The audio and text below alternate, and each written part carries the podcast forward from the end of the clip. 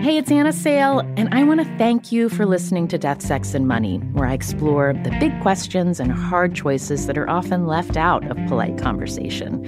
You can hear new episodes ad free every week on Amazon Music, where you can find Death, Sex, and Money and all of your slate favorites without the ads. I want to thank you for listening and for all your support as we at Death, Sex, and Money have made our move to Slate. Your stories, voice memos, and emails have meant so much to the team. As part of this transition, there's a new way to support our show financially at Slate, our new home, and you'll get something special in return.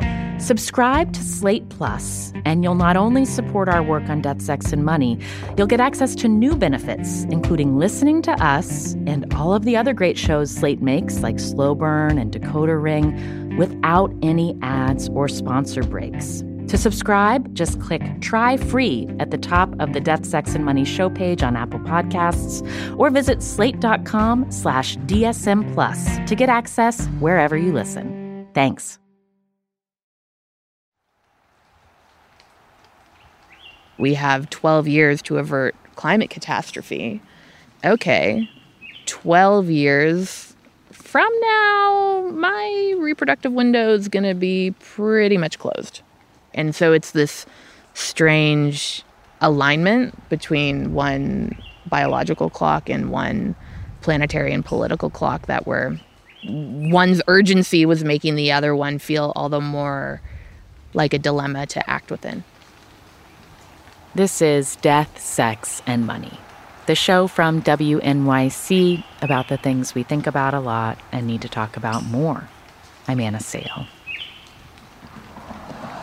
pumped for this walk. Yeah, this is awesome. Can I carry something? I met author and climate researcher Britt Wray on a trailhead on the side of a two lane road in the Santa Cruz Mountains in California.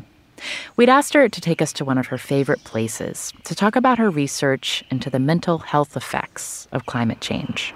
We're going into the Saratoga Gap Trail at the Castle Rock State Park. It's a short hike, it has a flat plateau that we can set up some chairs on. Britt has a PhD in science communications and is currently a postdoctoral researcher at Stanford. She has a new book out called Generation Dread Finding Purpose in an Age of Climate Crisis, which I really loved. We all live on the same planet and are noticing different ways the changing climate is surrounding us. But of course, each of our personal risks differ markedly depending on where we live and the amount of resources we and our communities have. Britt and me, we've got a lot of power and access to resources comparatively. I wanted to talk to Britt not about the effects of climate change on our physical environments, but on our psychology, which is what she researches. Britt writes there's a pattern to how people incorporate climate threats. Some experience mild climate anxiety, which might cause you to detach or become avoidant. As it gets more severe, the anxiety can make it harder to function or to think about much else. In Britt's case, she was obsessed with the question of whether to have a baby because of climate change. Do you remember being here the first time you did this trail? Yes, I came on a solo walk in the woods. I wanted to explore this trail that I'd seen only on drives up the Santa Cruz mountain ridge. And I was really pregnant at the time. Like how pregnant? Like, early to mid third trimester. Okay. So beginning to have a wide stance. Yeah, exactly. For me, it, it kind of came early. Yeah. yeah. And I was just exploring, and I remember being surprised that, you know, a mile into the hike, there was then this perched platform over this rock face where there's supposed to be some waterfalls, and there were none. That's like taking a solo hike in late pregnancy and having a moment on a platform. Yeah, it was it was a time actually there's a lot going on. One of my best friends had just experienced a stillbirth mm.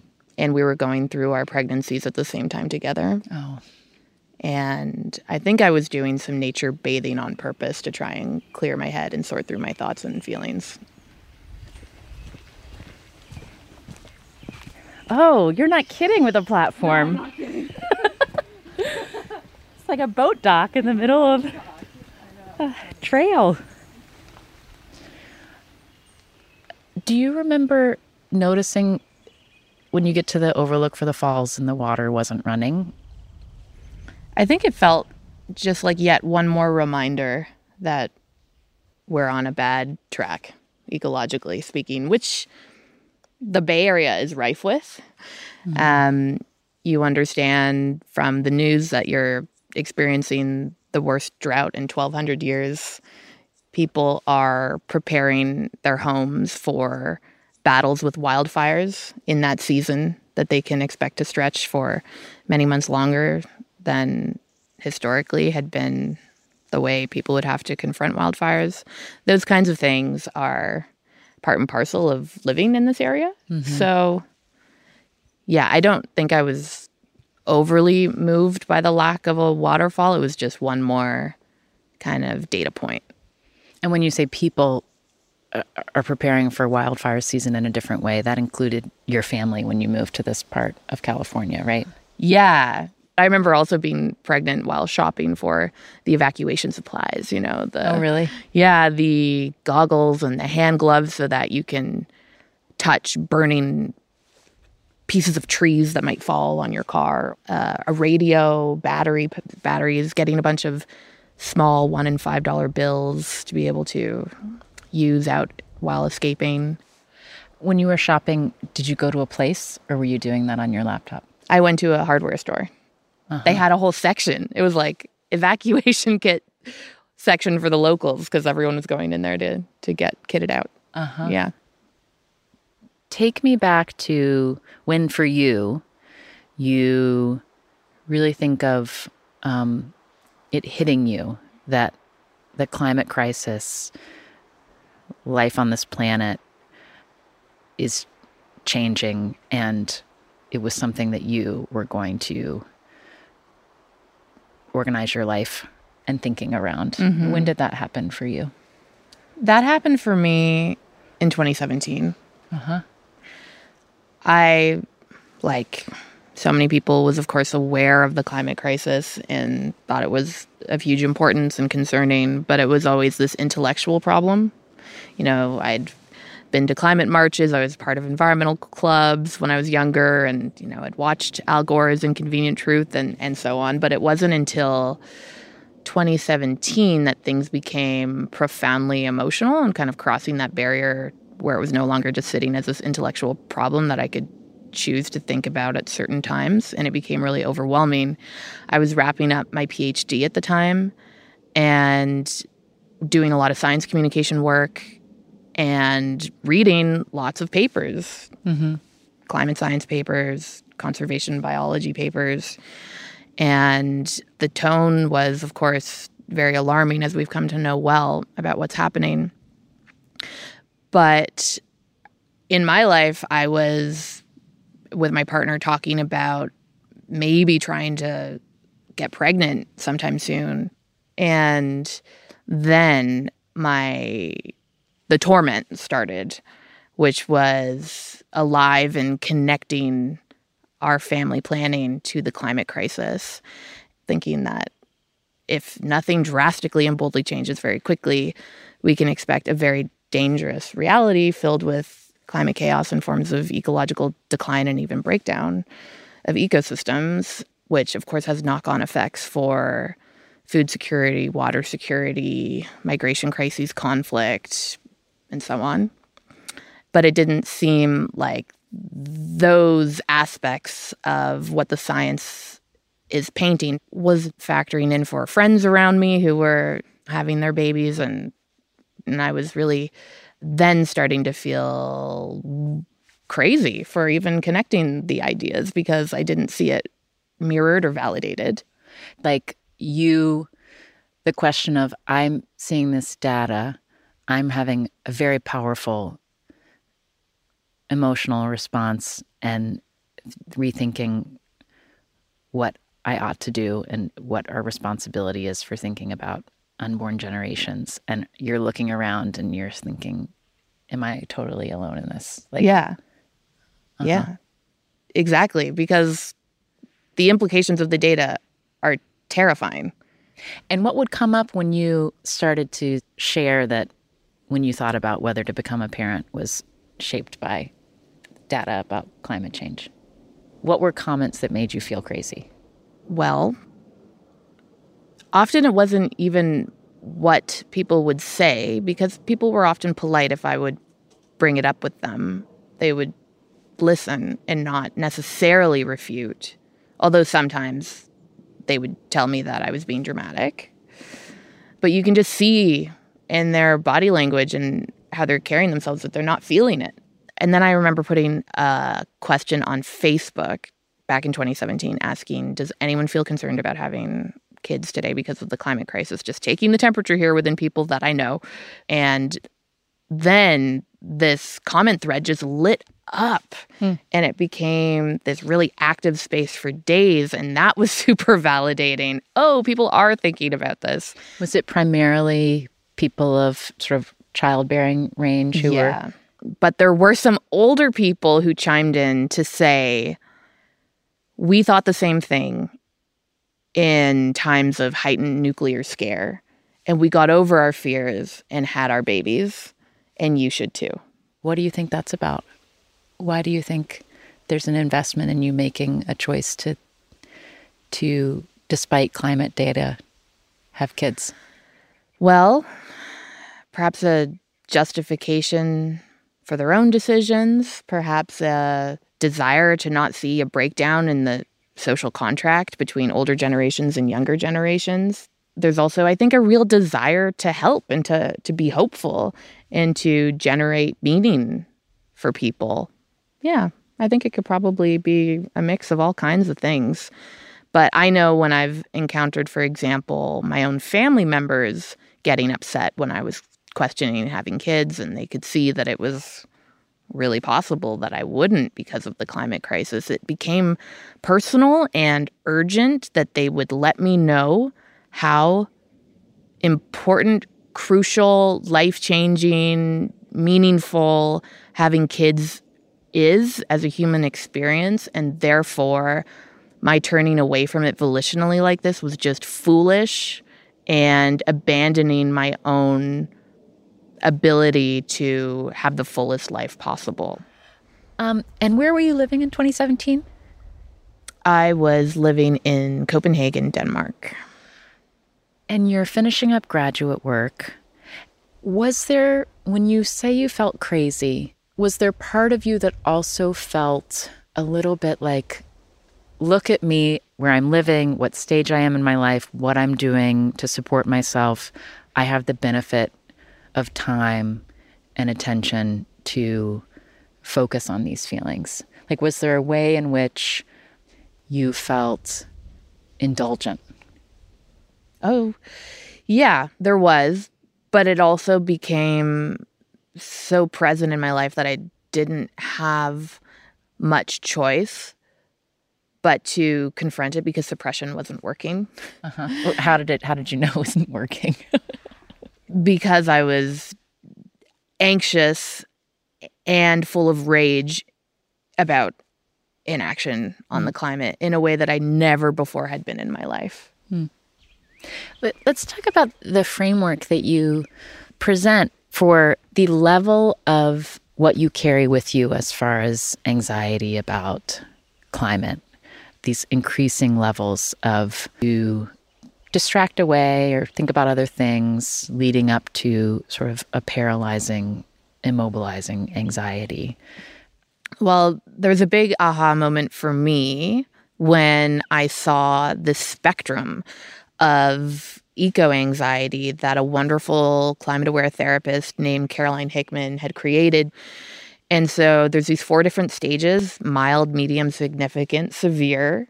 And when the feelings are mild, it's that, you know, the person might get worried and very distressed at certain points in time, but they can be reassured by a focus on hope and optimism. Messages like, yes, this recent IPCC report is very scary, but don't worry too much because there are tons of talented, smart people working on the problem, that sort of thing. And so they still have their psychological defenses available to them. And these are unconscious. And we all have them, and we've evolved them to protect ourselves from anxiety and pain. But then when they get to a more medium stage, okay, it's bursting through, the distress is making those defenses fail a little bit more often. When it gets to that significant level, things start to change. There will be minimal defenses against the anxiety. The emotions are so overwhelming that it really becomes this climate trauma lens that the person starts the scene through. This means that they might make major changes in their life, their relationships. You know, if couples are contemplating whether or not to have a child, one wants to, the other one doesn't because of the climate crisis, this can cause a rift. But when we get to the severe level, it's not anxiety, it's terror. Someone might not be able to work or play or be in relationships or concentrate or sleep. They might be suicidal. And there are young people who are attempting suicide because of their climate anxiety. This is happening already and it is documented. As you were noticing how you were experiencing these feelings and then studying how practitioners and experts were describing the way others experience these feelings. Did you did you think at times like oh, i just must have like underlying anxiety and this has become a way this is my intrusive thought is it if we are feeling climate anxiety is that because we are experiencing anxiety? And if it weren't for the data on climate, it would be showing up in different ways in our lives. So I never identified as an anxious person. I felt pretty easygoing and laid back about a lot of scenarios that I know anxious friends of mine react differently to. So for me, it was never this pathologizing thought of, okay, this is just my mind doing what it does, and here it has a different object of attention. And and Yet at the same time, there were questions of, okay, am, is there something wrong with me? I mean, why is my reaction so significant? And the the aha moment for me looking at that um, sequence of feelings, the spectrum of eco anxiety for me was that I saw clearly I was in the significant bucket. Hadn't yet tipped over into severe. I was nowhere near self harming or unable to work. I could still function, but my defenses were breaking down in the biggest way. And it was a very, very dark mindset that I was seeing things through. Coming up, I talk more with Britt about living with the reality of the climate crisis, how that's changed her life, and how she tried to change the lives of a bunch of energy executives in a Zoom talk she gave. It was awkward.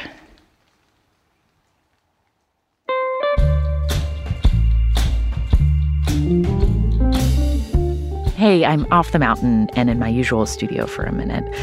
We have been hearing from you about anxiety around climate change for quite a while. Right before the pandemic, we posed a question to you, similar to what Britt and I are talking about in this episode. We asked when you take a minute to slow down and force yourself to focus on climate change, what do you think about? How do you feel? And then what happens next? We both like kids, but we agree that this is not the world that we want to leave them.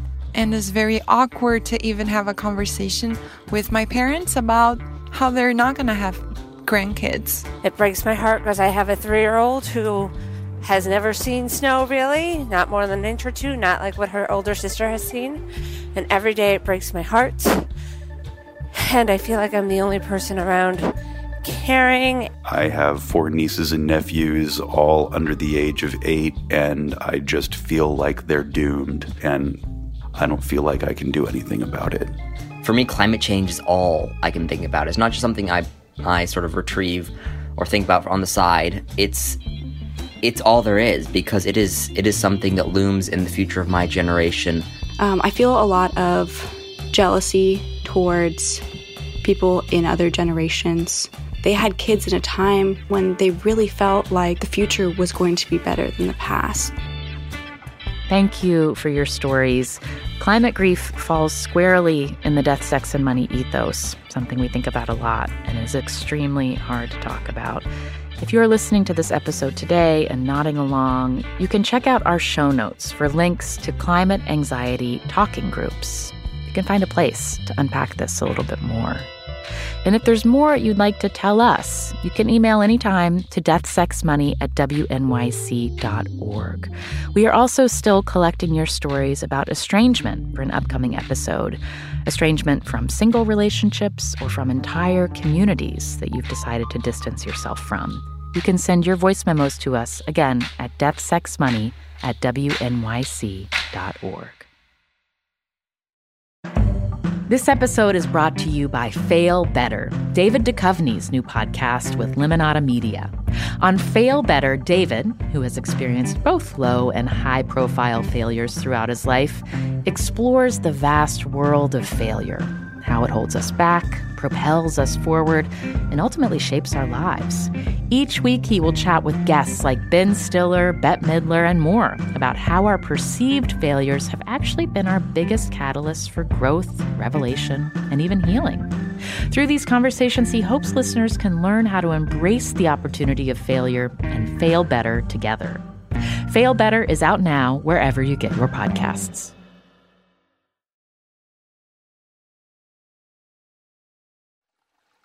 This is Death, Sex, and Money. I'm Anna Sale. So, I want to make sure I understand as you were contemplating whether to become a parent, Mm-hmm.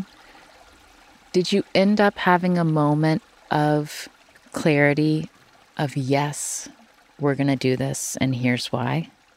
Yes. And what was that for you?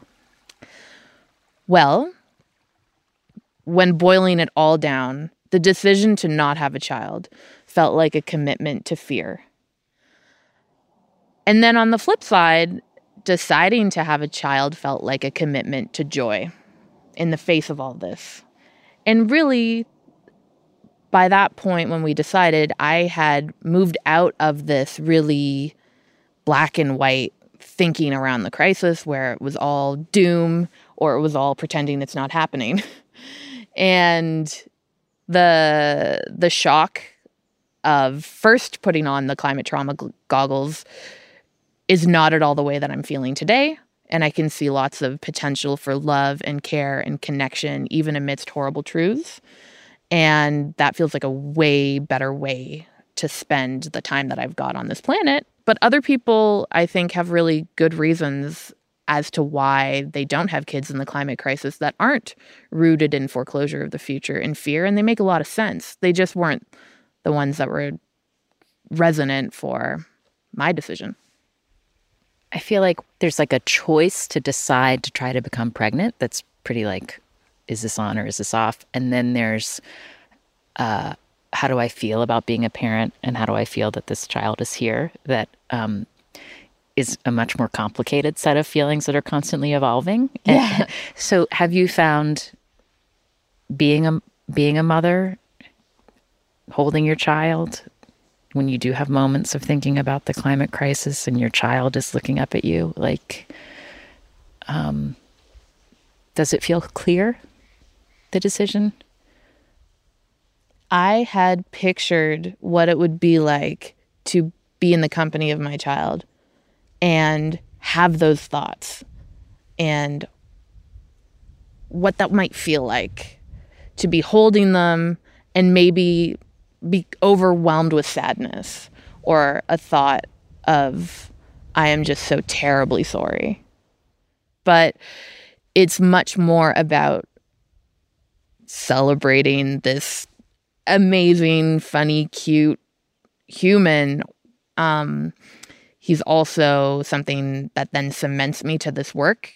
You know, there's not a day where I can't have my eyes open to the crisis, and it just makes me really resolved and convicted to to working with others on it. And knowing that his life is meaningful no matter what may come.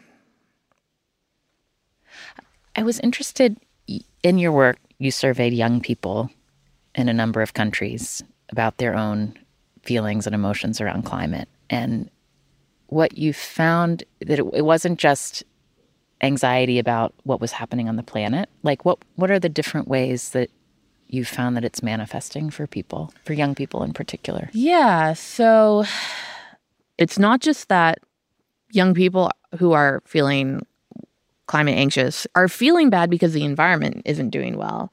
We found that this distress is, is significantly linked to feelings of being betrayed, betrayed by governments and lied to by leaders. When young people are thinking about the climate, being distressed by it, observing the news, seeing the lack of action despite all the talk, all of this is incredibly injurious to a young person who feels like the adults have left the building. They're not being cared for, right? And this complete lack of trust and faith in others' ability to do the right thing is traumatizing itself. Meaning also that, you know, if action were to be taken, if solidarity were to be found, if adults were showing up in a way that made young people on the whole feel connected, cared for, protected, that a lot of the distress would be eased. Will you you you write about a, a talk you gave to a group of energy executives yeah from Nordic countries, correct? Mm-hmm. And what happened at the end of your talk? Will you tell that story? Sure, yeah. So I had this rare opportunity to speak to a bunch of executives working in coal, oil, and gas. And I gave them a fireside chat about the history of denial in the fossil fuel industry. I focused on, you know, what their industry has done in terms of the corporate malfeasance and the widespread irresponsible behavior, you know, cherry picking data, planting fake experts, that sort of thing to knowingly confuse the public, outright denial in order to protect profits. So, so you present this in your talk. Is it in person? It's not, unfortunately. Okay. It's on Zoom. There's 50 people, almost all of them men. I'm much younger than them. I'm a woman. I'm talking about all this tough emotional stuff. And at the end of the talk, I invited questions and I really was hoping to meet them heart to heart as people rather than as, you know, representations of a corporation. So, so interesting. So okay. Okay. So then what happened? I was really, really thinking, okay, this might this might lead to some openings. Um, total failure. the Q&A was completely silent. And I mean painfully silent. 50 people on a Zoom call. You're inviting responses. And I was treading water trying to stoke the conversation for 5 minutes. It I mean, you know, it felt like forever and took a long time until one guy courageously said, I think it's very painful and difficult for us to be reminded of the horrible things we do. Mm. So it did feel like a personal attack. And then another man said, I think that I am of the age where I will not die of climate change, but that does not bode well for my children. Wow. Yeah. So they were getting to the heart of it. But I was then reacting. You know, I was so uncomfortable. It was so awkward that I was failing to facilitate well. And then the host of the meeting very abruptly adjourned it and we all logged off on this terribly tense note. Hmm. So, how'd you feel about it after? Awful, awful, awful, awful. I felt like I had just abjectly failed to do what I said I was going to do. So, I debriefed with a colleague of mine who is a climate aware therapist to say, What could I have done better? And she said, You are taking on these executives' emotions as your own. That's emotional transference. And what if you reframed what you had just done? What if nothing about what you just did needs to be changed? What if it was actually perfect? but it was after, you know, I think it was later that night, I got an email from one of the participants who said, you know, sorry that that didn't generate more conversation. I've heard from many people it was just extremely overwhelming mm. to watch that presentation. I want to talk with you a bit about um, the coping mechanisms that you came across and then found yourself integrating into your own life. I want you to narrate about when you have an uncomfortable feeling mm-hmm. and what you think would be helpful for more of us to do when we encounter uncomfortable feelings around climate. Mm-hmm. Because I think that that discomfort is probably why I don't read till the end of articles. Mm-hmm. It's probably also why, um, you know, I do like put a lot of faith into technological salvation. Mm-hmm. Um, what should I do instead? well, I think that we can all slow down when we feel the emotions as a first step. So, I mean, when you start feeling your personal anxiety trigger, whatever it is, you're skipping ahead to the end of the article. You start thinking about carbon capture technologies, whatever it they might keep talking be. about it. It must happen. It's right? happen, right? We're just waiting. um, to be self compassionate by allowing yourself to, without shame, be curious about the feelings and start to orient yourself towards them. There's a big fear that they're going to overwhelm us and take away all our joy. But then from experiencing them, you will learn hey, okay, you can live with them. So it's an incredibly simple thing to just say sit with your feelings, but it's actually really, really hard for a lot of people to do. And what's what do you feel like has been the consequence of that? Like my emotional response writ large, like what has that meant? That you just can't take it in because it's too big. Well, it allows a lot of people to turn away from the crisis by not letting the feelings in, by offsetting the distress in a belief that there's something coming to save us. And that takes away the parts of ourselves that can be responsible right now and tend to the problem, stay with the problem in the present moment rather than turn away out of self preservation.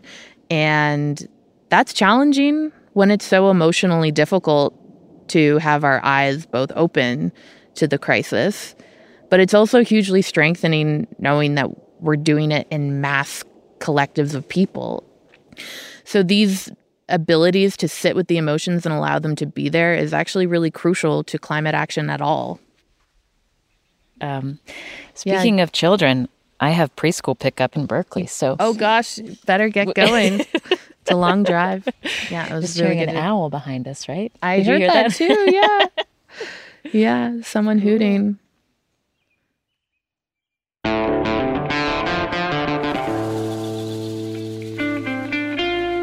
That's Britt Wray, author and researcher who is studying the mental health effects of climate change. Her book is called Generation Dread Finding Purpose in an Age of Climate Anxiety.